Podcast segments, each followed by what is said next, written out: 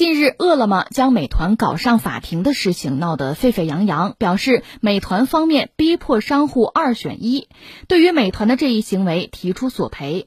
而这件事儿还没有落下帷幕，据媒体报道，八月七号，二十户商家联名向温州市市场监督管理局实名举报饿了么，其缘由是饿了么给商户强推独家协议。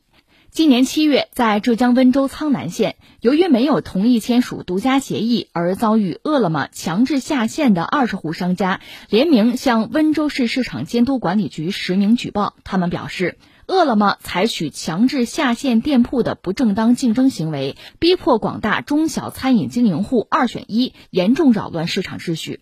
饿了么表示，目前正在核实相关情况。事实上，在线外卖头部平台之间的掐架、要求商家二选一站队等事件屡见报端。此外，因为涉嫌不正当竞争和垄断经营行为，美团和饿了么也曾被工商部门多次约谈，并且罚款。呃，逼迫商家二选一，咱们先给他定个性，这就是不正当竞争嘛，这没什么可说的，违法违规。那这个二选一对平台、商家还有用户都会造成什么影响呢？咱们一一来分析。对平台来说，什么最重要？那肯定是我这个平台上的商家越多越优质才好。而且平台为了获取流量，肯定会不愿意优质商家在两家平台上都开店，那就等于给我这个平台分流了呀。对于商家来说呢？依靠这种互联网外卖平台，本身就是为了获得平台的资源。如果不进行二选一的结果，肯定是两个平台都被降了权重，获得不了多少客流。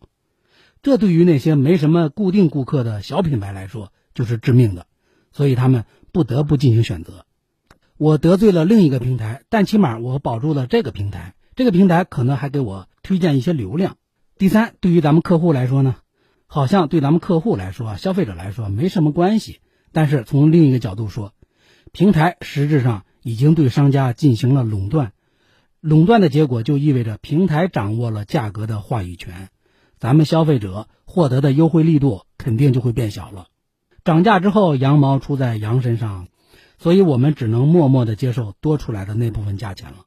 那有人可能会说了，这么明显的不正当竞争就没人管吗？当然能管。但是管起来啊很难，为什么？一，对于平台对商家的这种强制行为啊，其实是一种潜规则，潜规则就导致了取证相对比较困难。另外还有商家，他是依附于平台的，他没有话语权，处于弱势地位，他渠道本来就有限，商业利益受损了，所以他不敢得罪任何一方的强势平台，更不要说起诉了。第三，一个最重要的就是。我不正当竞争所得的利益，还有跟被发现之后官方给我的处罚，这哪个更大呢？显然，不正当竞争获得的利益更大。也就是说，违法成本低。如果我拿到了优质商家的独家资源，就能迅速的跟其他的平台拉开了距离。而优质商家带来的利益，那可是不可估量的。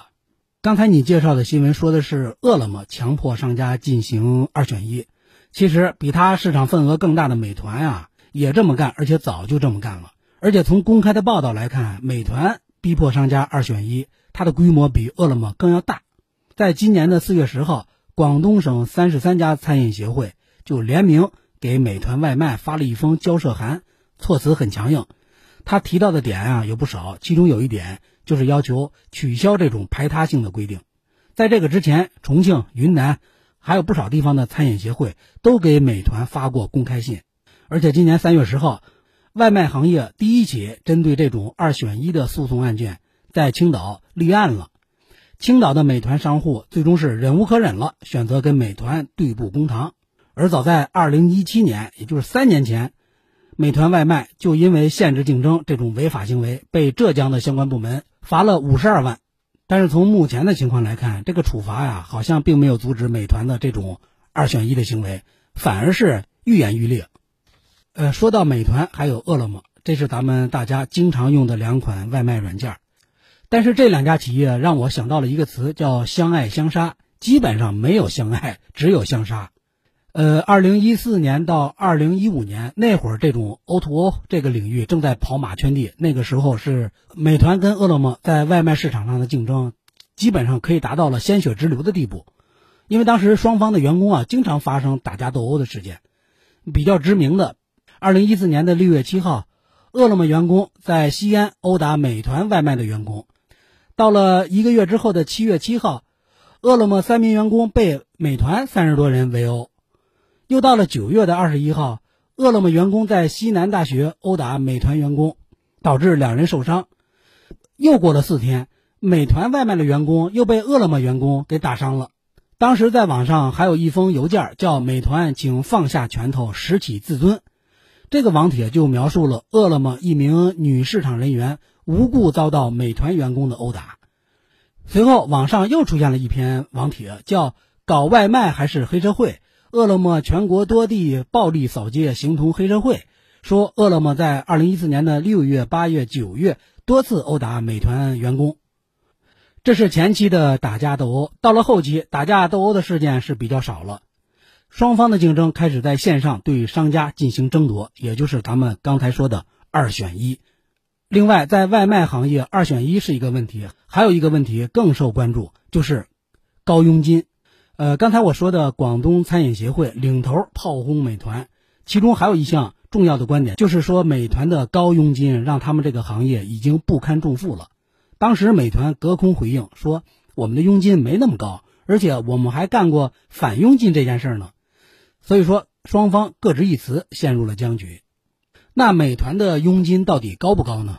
从目前美团的规则来看，大部分小商家基本上的佣金是在百分之二十一到百分之二十三。如果是小一点的连锁餐饮，可以谈到百分之十五到百分之十八，大品牌会更低。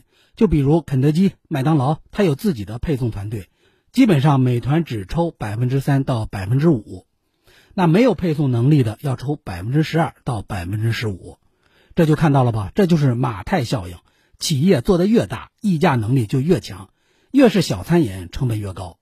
咱们中国的整个餐饮行业啊，总体来说是非常分散的，小商家非常多，外卖平台的抽佣比例基本上都到了百分之二十多。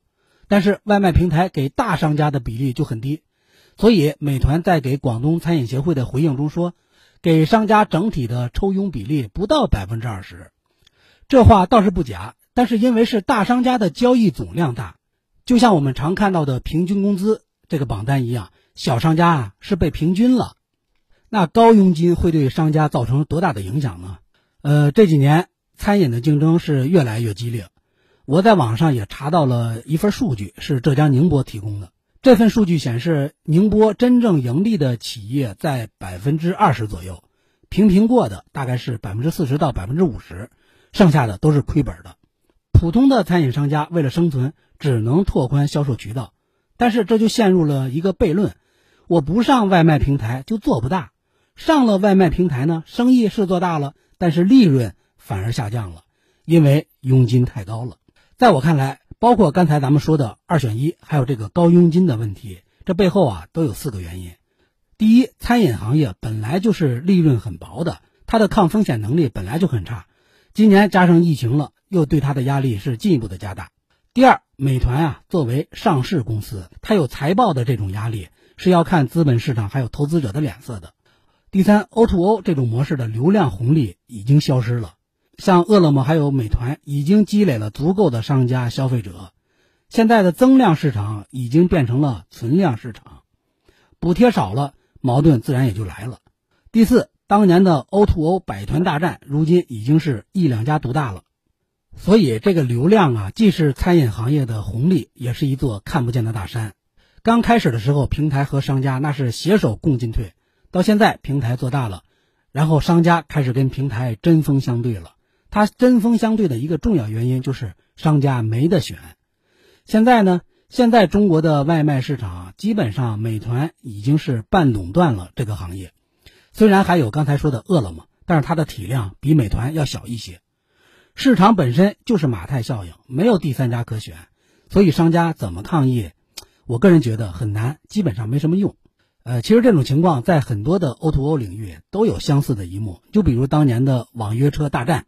快滴和滴滴，当年是多么的疯狂烧钱补贴消费者，如今呢，滴滴吃掉了快滴，基本上形成了垄断的规模，当年的烧钱大战基本也见不到了。你可能会问，商家就完全没有办法了吗？呃，办法还是有的。比如目前互联网行业中的其他巨头，比如腾讯、微信、今日头条的抖音，都在准备餐饮流量的服务。近期在餐饮领域，私域流量的概念特别火。什么叫私域流量呢？就是通过小视频或者其他的方式，我绕过外卖平台这个流量池，把客户留在自己的流量池里。也就是说，我不走外卖平台这个渠道了，这样餐饮店也就不用交外卖平台的过路费了。在即将到来的五 G 时代，一碗饭到消费者的口中啊，将来的渠道可能会多种多样，不光是有外卖平台，可能还有别的渠道。